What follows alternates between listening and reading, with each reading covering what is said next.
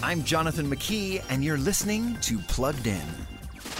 The alien race known as the Precursors has a bone to pick with humanity, and they'd like to add this planet to their collection.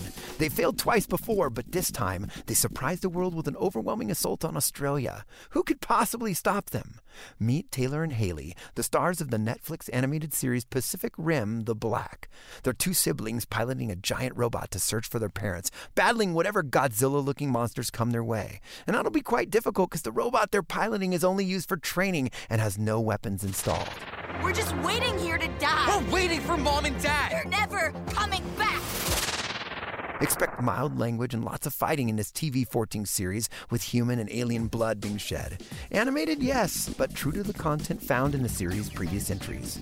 Before streaming the latest shows, visit pluggedin.com slash radio. I'm Jonathan McKee for Focus on the Family's Plugged In.